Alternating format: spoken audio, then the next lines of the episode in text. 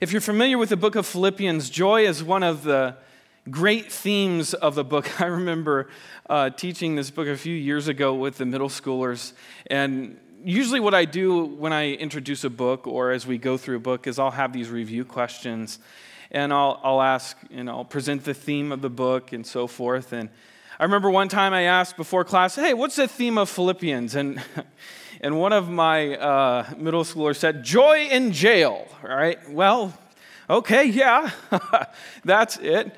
Um, but more specifically, uh, joy in Christ is, is really at the heart of the book of Philippians, because if, if you know some of the background of this book, Paul, he's imprisoned, and really he doesn't know what the next day is holding. He doesn't know if he's going to be killed or if he's going to be released or spend another day in jail. He doesn't really know, and yet what we find throughout this whole book is that his faith is unwavering and his joy is seated in Christ. The Lord is with him, and really that's all he needs. In fact, he, he says in Philippians that I, I know how to do without a lot of things, and I know how to abound, but it's all the same to me because the Lord is with me.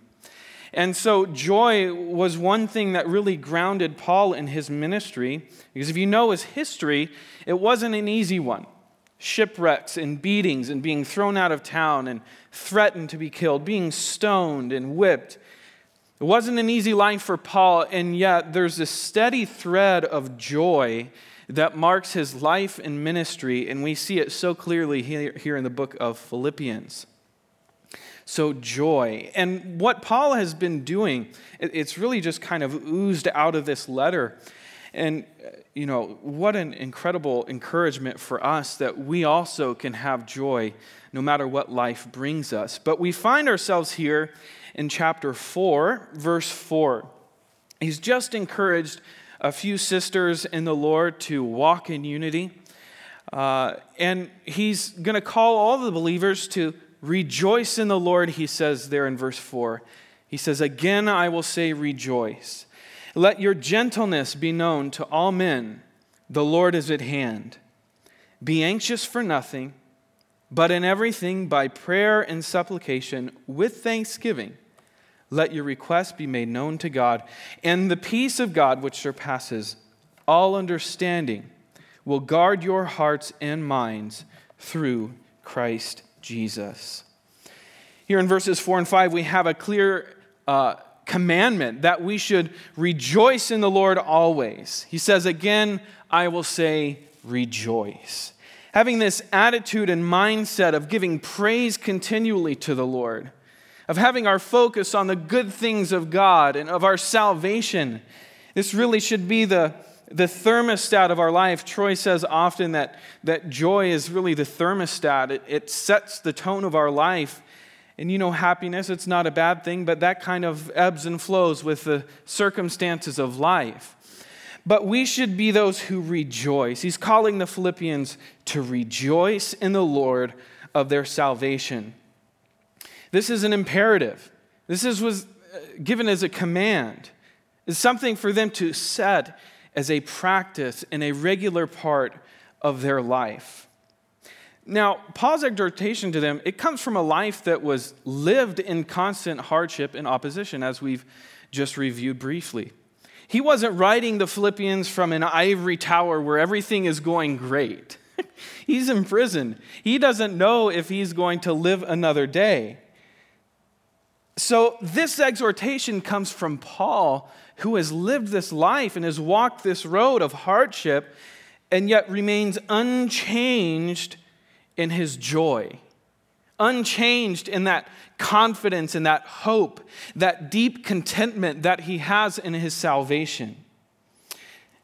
See, he had joy when he was free and unoppressed, and he had joy when he was sitting in this cell, uh, chained or, or next to a, a soldier, uncertain if he would live another day. See, we can glean from Paul's life the importance of rejoicing in the Lord always. It grounds us. And Jesus is the reason for our joy. Our circumstances, they come and go. At times they're great, and at times they're really tough. But the thing that is constant always is the Lord.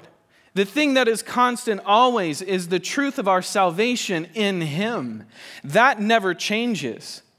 In the good days and in the bad days, our salvation is secure because Jesus went to the cross, three days later He rose, and we have eternal life in Him. That's not changing. That's the truth of the gospel. It's true in the greatest and in the worst of days. Our salvation isn't touched by circumstance. And our God is with us always. He's with us always. You know, this call to rejoice in the Lord, it's not only for those who find themselves hard-pressed by life. It certainly is that. This is a place from which Paul is writing. But I would encourage, for those of you, things are going really well. You too are to rejoice in the Lord, right? The command is, when? Well, when things are going really tough? No, especially then. But rejoice always. Rejoice always in the Lord and in your salvation. See, those who would seek fulfillment in the things of this world are building for themselves on a foundation that can quickly be eroded by the circumstances of life.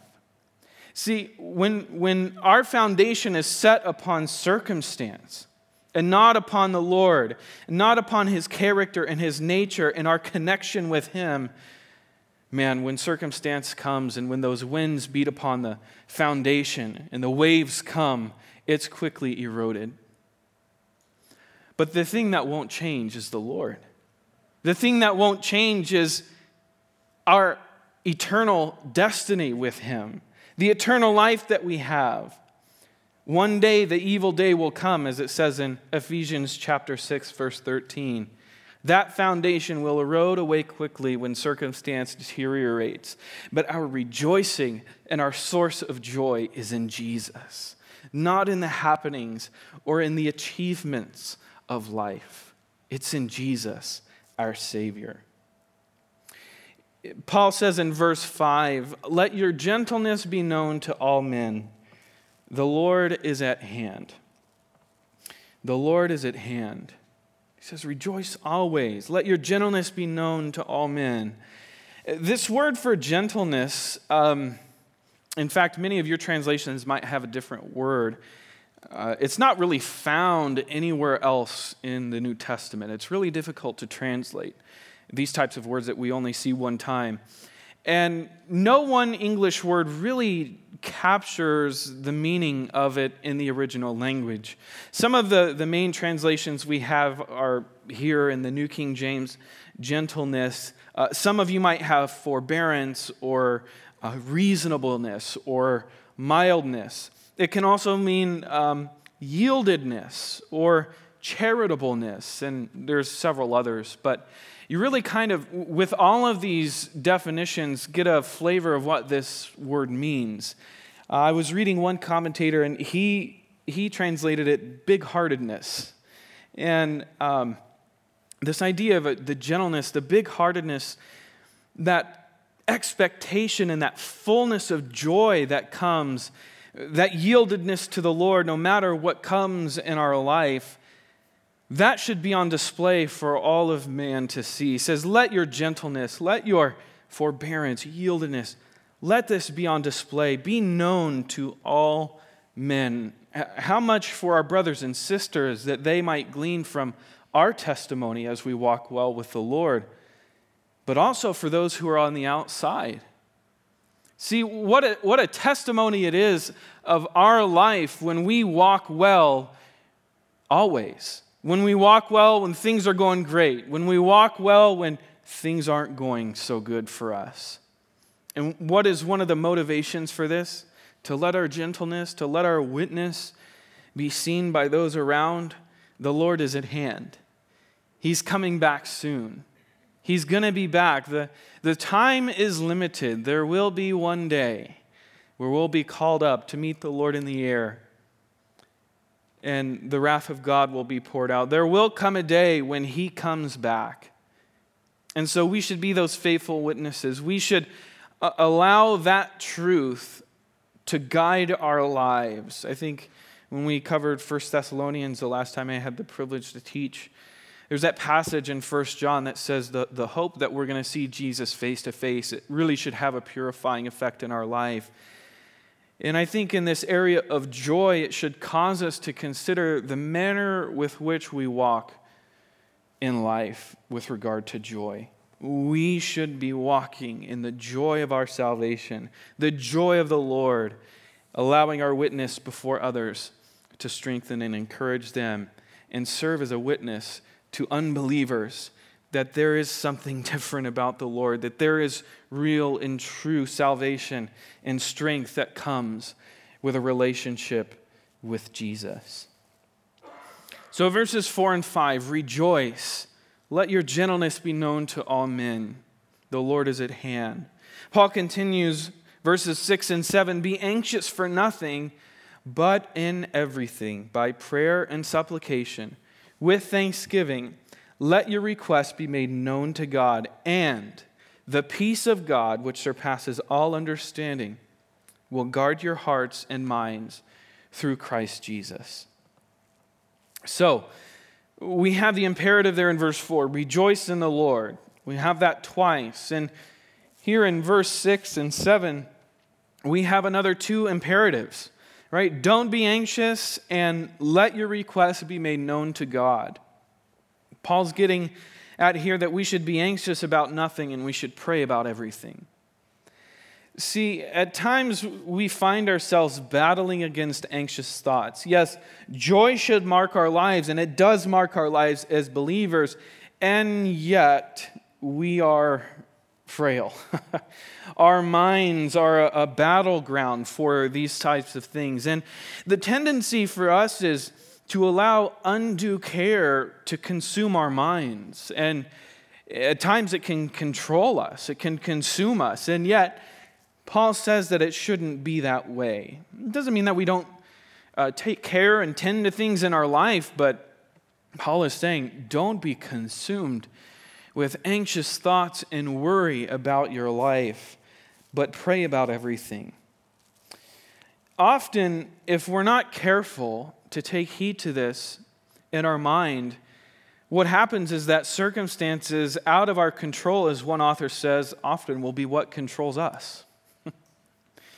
There's a statistic that says, you know, we worry about a lot of things, ninety-five, I think it is, percent of which never comes to pass, right? We we tend to overthink, and I, I grew up like a worrier, right? My mom, she had a tendency, and I, I just, I saw that in her, and that's something that, uh, for whatever reason, I, that's my tendency. I tend to worry. I tend to be anxious about things, always thinking about this that could go wrong, and this that could go wrong, and this circumstance that probably never would happen, but I would be the one it would happen to, and those types of thoughts tend to come into my mind, and if I'm not careful, if we're not careful about those types of things, those can often control us. One of the seasons of my life in which this took place, it was actually at the beginning of last year. A lot of things were going on, and uh, the health of my mom, and even some things that were going on in my own body of health, and these types of fearful thoughts would come into my mind, and I would stew on these things, and, and man, I would find myself in, in an anxious pattern of thought, to the point where it affected my body physically, where I would have these episodes of the chest tightening and feeling faint and these types of things. And, you know, the Lord hasn't designed us to be like that. The Lord hasn't designed us to walk in fear. The Lord has made a way for us to walk in faith and in peace, and we'll get to that in a moment. But often, if we aren't careful to take heed to our mind, these types of things will come in and invade and control our minds, and in very real way, ways sometimes affect our, our physical life even. So what's the answer? What's the answer to these anxious thoughts that come? Because maybe you find yourself in a season where these thoughts keep coming, and you keep entertaining them and feeding them, and they control your life and your thoughts. Or maybe you can think back on a time where you allowed that to take place. What's the answer? Paul says, let your request be made known to God. Let your request be made known to God. Paul says to pray about everything and give thanks to God. This should be the, the attitude or the, the tone of our prayer and our supplication before the Lord, thanksgiving. Why? We pray and we give thanks because He's with you. He's with me. We give thanks because He's our strength. We give thanks and we pray because He gives us wisdom to navigate the circumstances that we don't know what we're doing with. We give thanks because you can have joy in the night. We give thanks because our eternity is secure with Him. You know, some might ask the question, and isn't that kind of an interesting phrase that Paul uses? Let your requests be made known to God. Let them be made known. Now, isn't the Lord uh, sovereign over all things? Doesn't He have all knowledge? And some might ask, why would I bring these things to the Lord? He already knows what I have. I, I don't need to bother Him with the things that are going on in my life. And yet, a father who is concerned with the life of his children wants to know and wants to hear from the mouth of his child the things that concern your heart. He wants to hear from you. He knows it. But it's an act of humility on our part to come before God and say, Lord, you see what's going on in my life. Would you give me that strength? Would you strengthen me? Show me the way to go? Would you bring that peace? And yes, He does know what we have need of even before we come and ask Him. And yet He says, come and ask. My arms are wide open. And so often we do without the strength of God and the peace of God because we are unwilling to come and ask. Because maybe we'll we'll dig down deep into our hearts and find the strength and pick ourselves up by the bootstraps and try and make it through the next day. Or we think that it's just going to go away. We can handle it on our own, and yet we are so insufficient for this battle. The Lord wants to know, and He wants to give us what we need in order to take the next step. Let your request be made known to God. Take time in, in your day today to come before the throne of grace in your time of need. It says there in Hebrews four sixteen, we can approach the throne of grace boldly because the work of Jesus. His blood allows us to come into the presence of God. We have the righteousness of God, and we have With the inheritance of Christ. We have the privilege to come in before the King of Kings and the Lord of Lords, the one who can do something about our circumstances and find strength for what we need, to find hope and joy and peace. So I encourage you, take time in your day-to-day to come before the throne of grace and find help from God in your time of need. In your quiet times, lean into the Word of God. Press into Him. Sit there and wait for the Lord. Don't rush in and rush out. Take some time to pause, and this is something that Paul's going to go on and encourage us to do, but take some time to just sit there in the presence of God. You know, Paul says in First Thessalonians, pray without ceasing throughout your day as those thoughts come. As you have a moment, as you take a break from work, or as you're driving to work or coming home, or you have a moment just even to exhale and say, thank you, Lord, or give me strength, Lord. Take time throughout your day in those moments to ask the Lord if anxious thoughts and fear might well up within your heart. And you know what? A part of our life in prayer includes corporate prayer. I can't tell you how blessed I am because of the prayer meetings that we hold here in this church. I, I can look back over the years of going to those prayer meetings and seeing time and again where the Lord met me. He gave me strength here for this task. He gave me encouragement here when I was discouraged. He gave me peace when I was consumed with anxiety here. And those stones of remembrance and those moments of prayer, coming together with my brothers and sisters and seeking the face of God, what an encouragement and strength to my life they have been. And, you know, we, we pray on Sunday nights out in the foyer as a church together. We seek the face of God. We worship. His Spirit ministers, and it is a special time. It is a special time. And many of you, I know I see faces, I recognize faces that I see uh, time and again on, on Sunday nights. And I just encourage you, if if you haven't come to those, uh, maybe if you're intrigued or your interest is piqued, or, you know, maybe you have come at one point in time, but corporate prayer for whatever reason has just fallen off the radar for you. Man, I encourage you to come out to those prayer meetings and meet the Lord in His presence as we gather. It's a sweet time. But, you know, that's not a, not the only time we have corporate prayer. The men meet on Tuesday mornings at six a.m.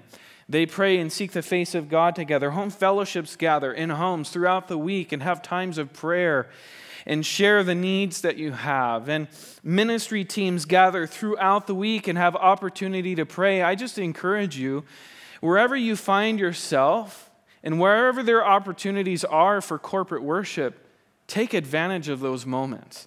Seek the face of God together with your brothers and sisters, and let your requests be made known to God, that He might give you strength and encouragement in your need.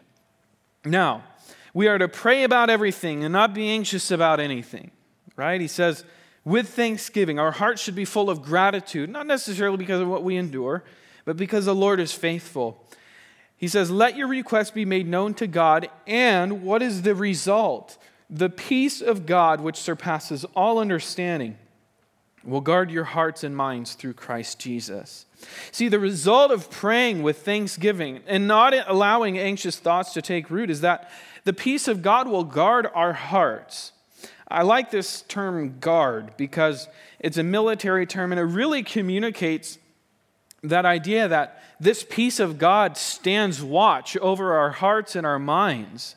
See, when we come to the Lord in prayer and His peace fills us and strengthens us, the peace of God, surpassing all understanding, it protects our hearts and minds against those thoughts that might come in to erode that truth in the strength of the Lord in our hearts and minds. See, it's a military term, one familiar to Paul and to the Philippians. The peace of God stands watch over the door to our minds, and it guards us from rebel thoughts that might seek to invade. You know, we might see those thoughts, we might hear them as they pass uh, in front of the gate, right, as it, as it were in the picture of the mind.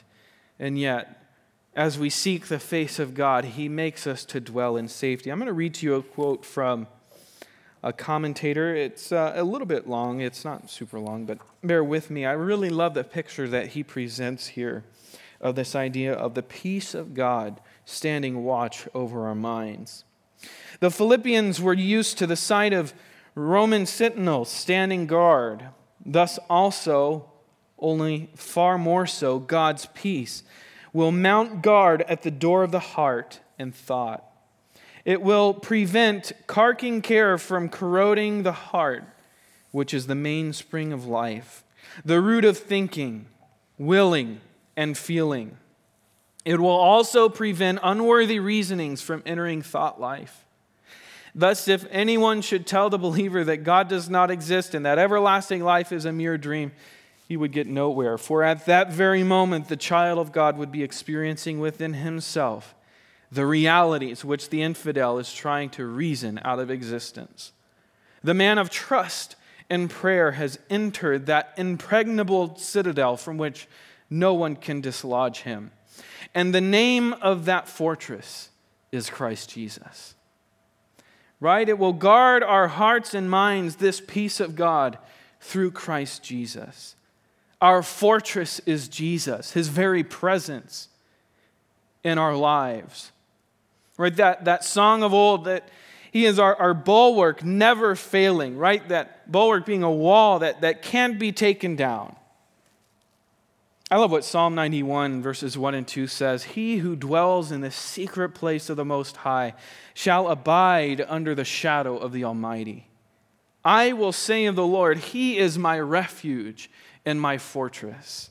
My God, in Him I will trust. He's our fortress. Brothers and sisters, we can run to him and be safe. We find peace in Jesus and in Jesus alone. It, it, there's a shortage of peace in our world today, isn't there? People are consumed about a lot of things and by a lot of things. There's no peace that lasts outside of Jesus.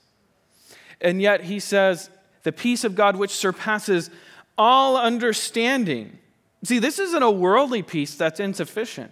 This is the peace of God. This is peace resident in the character and nature of our God, that when we are running into his presence and allowing his word and his truth uh, to, to dwell in our hearts, when we're bringing our requests before the Lord, this peace that passes all understanding is what guards our hearts and minds. When the world says you shouldn't have peace, your heart is calm and trusting God. When the world would look at you and say, I don't know how you're doing this, and yet you say, the Lord's with me. It's that peace that guards our hearts and minds and gives us strength to face the day. This peace transcends human comprehension, yet is a peace that we can know and we can experience in the presence of Jesus. Man, what an incredible peace that we can have in the Lord.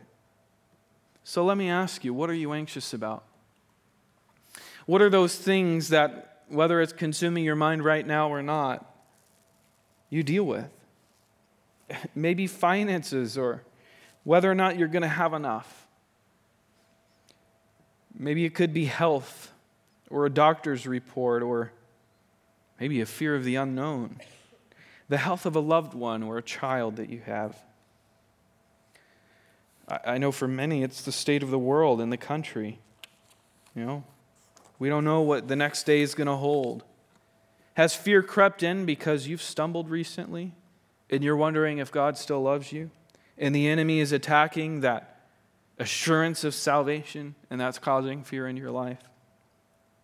Or are you fearful for the world your children are going to grow up in? A circumstance outside of your control. Maybe you're anxious about a step of faith that God has called you to, and you don't know what the outcome is going to be. And fear can keep you from taking that next step. I don't know what it is for you, but let your requests be made known to God, and don't be anxious about anything. And let your requests be made known to God. Pray with thanksgiving, knowing that the Lord is with you and that he's going to give you everything you have need of. And he's going to show you the next step to take. He's not going to leave you. He's not going to forsake you. He is with you always to the end of the age. His peace will guard your heart and mind in Christ Jesus. The Lord doesn't want to hear what I have to say. No. He says, in fact, cast your cares upon me, right? The verse says, cast your cares upon the Lord, but I care for you. The Lord cares for you. Cast your cares upon the Lord, for he cares for you. See, when our minds are upon Jesus and we come to him, he keeps us in perfect peace. He guides our way and he settles our heart to remain immovable. Isn't that what we see in the life and the character of Paul? The example that we have before us? He wasn't moved. He didn't know what the next day held. He was in a circumstance far worse than many of us have ever experienced, and yet he says, I have joy in the Lord that can't be explained. And let me tell you, when you let your requests be made known to God, oh, his peace, which surpasses understanding, it guards your heart. So, pray always. Don't be anxious about anything, and sometimes this is harder than it looks. Why? Because sometimes these thoughts come. It's not just a one and done type of thing, right? We pray and we're like, oh, Lord, give me strength for this. Lord, I need your peace. And there's a moment and, and then it's like our mind just goes right back to this, right? And that thought comes back in. And sometimes we have to continually, moment after moment sometimes, bring that thought before the Lord. It's not always just, and sometimes the Lord ushers in that peace and it's never an issue again. But I find sometimes we have to commit ourselves in moments to keep bringing that thing before the Lord.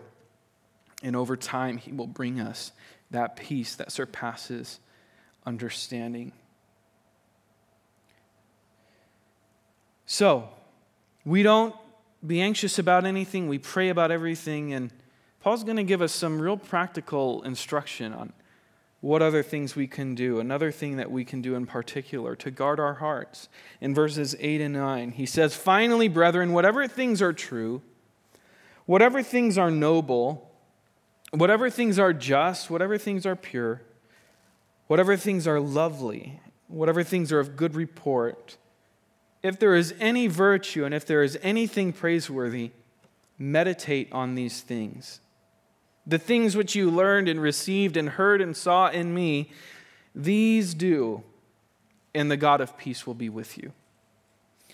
So, another part of this is that Paul says, control your thought life, right? He says, meditate on these things. What things? Well, the things that are true and noble and just and pure, lovely, of good report, those things that have virtue and those things that are praiseworthy.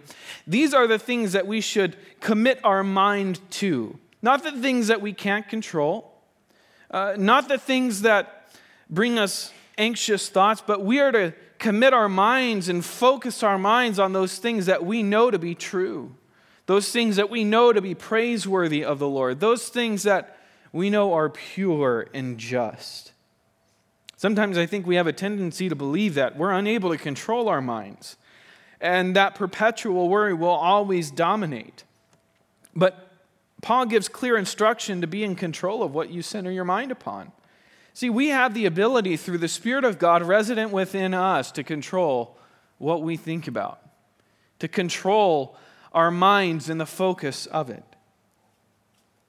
Think on those things, he says, that are true. And I'm just going to highlight a couple of these. Think on those things, he says, first of all, that are true. That are true. Those principles and promises of Scripture that don't change, that have been revealed to us through the Word of God. Those things that we know and believe through, through the revelation of God, this word that is profitable for us in all sorts of circumstances. The truths of God that stand the test of time. I like what Paul says elsewhere in Colossians three sixteen. "Let the word of Christ dwell within you richly in all wisdom." See, what we find is that when we saturate our mind with the word of God, we turn to it. We turn to the Lord. We allow these truths to guide us. And I encourage you, continue. And if you're doing this well, I, I encourage you, continue all the more to infuse your life with the Word of God. Allow it to just soak into your mind in your quiet times, in the Bible studies that you have. As you're listening to godly worship music that are declaring the truths of God, as you listen to the Bible being taught, allow the truth of God to settle down into the deepest parts of your heart. Commit Scripture to memory. And I love Psalm one hundred, verse five, the truth of God. This is a psalm that, that we were teaching uh, Clover, and it's really fun just to hear her say it, and it's so sweet.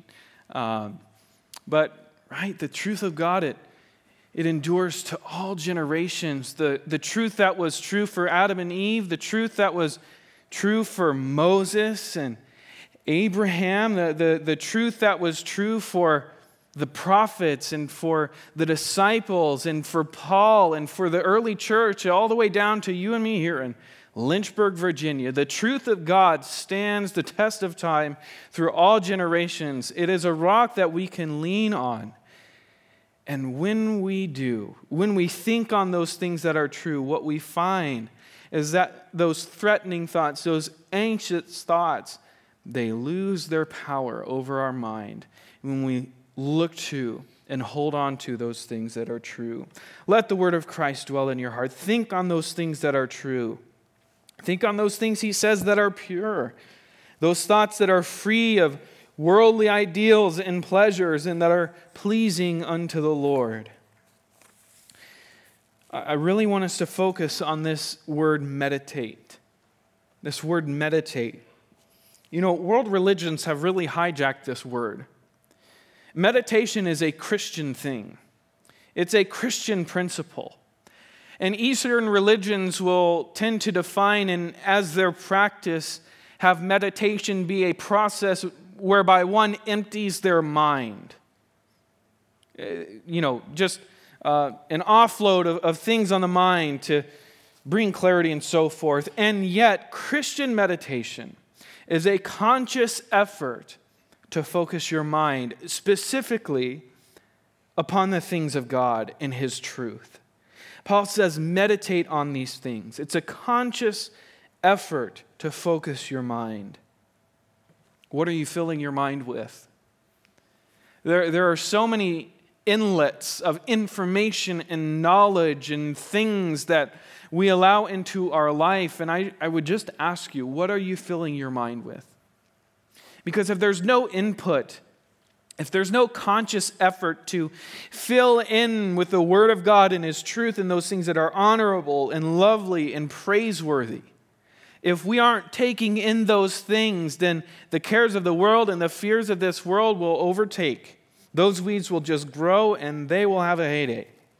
See, listen, news articles and page upon page of the events of the world and junk found in the things of the world and the things that they embrace and, and they cherish. If we're filling our minds with these things and not with the things of the Lord, it's no wonder that our life will be difficult in the thought, uh, the realm of thought. I encourage you, spend time bolstering your faith by committing your mind to meditate upon the truth of God, those things that He calls us to.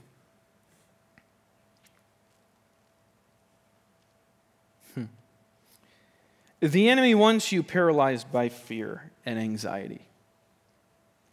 He wants you to think that there's no other way. And yet, you have control over your mind by the Spirit. And now listen, we can't always control what comes into our minds. Sometimes there are fleshly thoughts that, that rise up. The enemy might plant a thought in our mind. And yet, my encouragement to you is to identify those thoughts, right? Second Corinthians ten five, bring every thought into captivity into Christ Jesus. Identify those thoughts that are not of the Lord, that are not honoring to Him, those which lead to fear. Allow the, the Lord to help you pinpoint those thoughts and then get them out. Think upon the things that are true. Think upon those things that you know of the Lord. Allow your mind, as it says in Romans chapter twelve, to be transformed and to be renewed by the Lord. What I love about Paul is that he's saying these things because he's, yes, called by God to do that, and this is Scripture and it's instruction for us, but he did these things. You know, he, he wasn't saying these things because, yeah, I really think this would be a good thing for you to do, but I'm not taking care in my life to do these things. He's speaking from experience.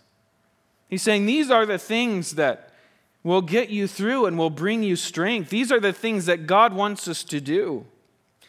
So Paul in verse nine says, the things which you have learned and received and heard and saw in me, these do.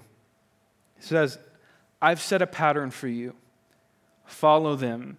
And maybe there's an individual in your life that you know walks really well with regard to this. And they love the Lord and they're seeking after Him. Set your pattern after them. Set your pattern after Paul.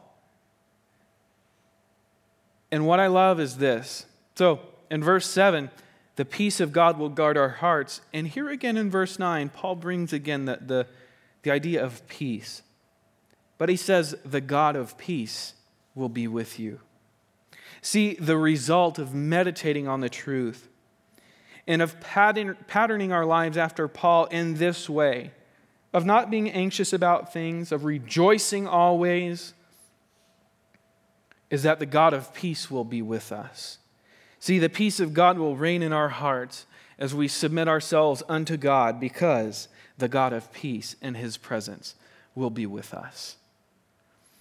I'll have the worship team come forward here, and we'll close in a moment. But I want to allow us just to have a moment here with the Lord and, You know, maybe your mindset has been anything but joy in Jesus.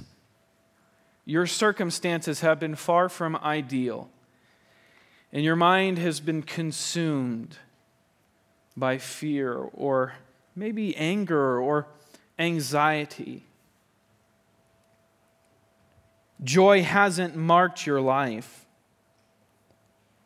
But I encourage you here in these moments, take joy in your Savior and in the salvation that He has purchased for you. And maybe you're not sure where to start. You're like, I have so just messed up in this area.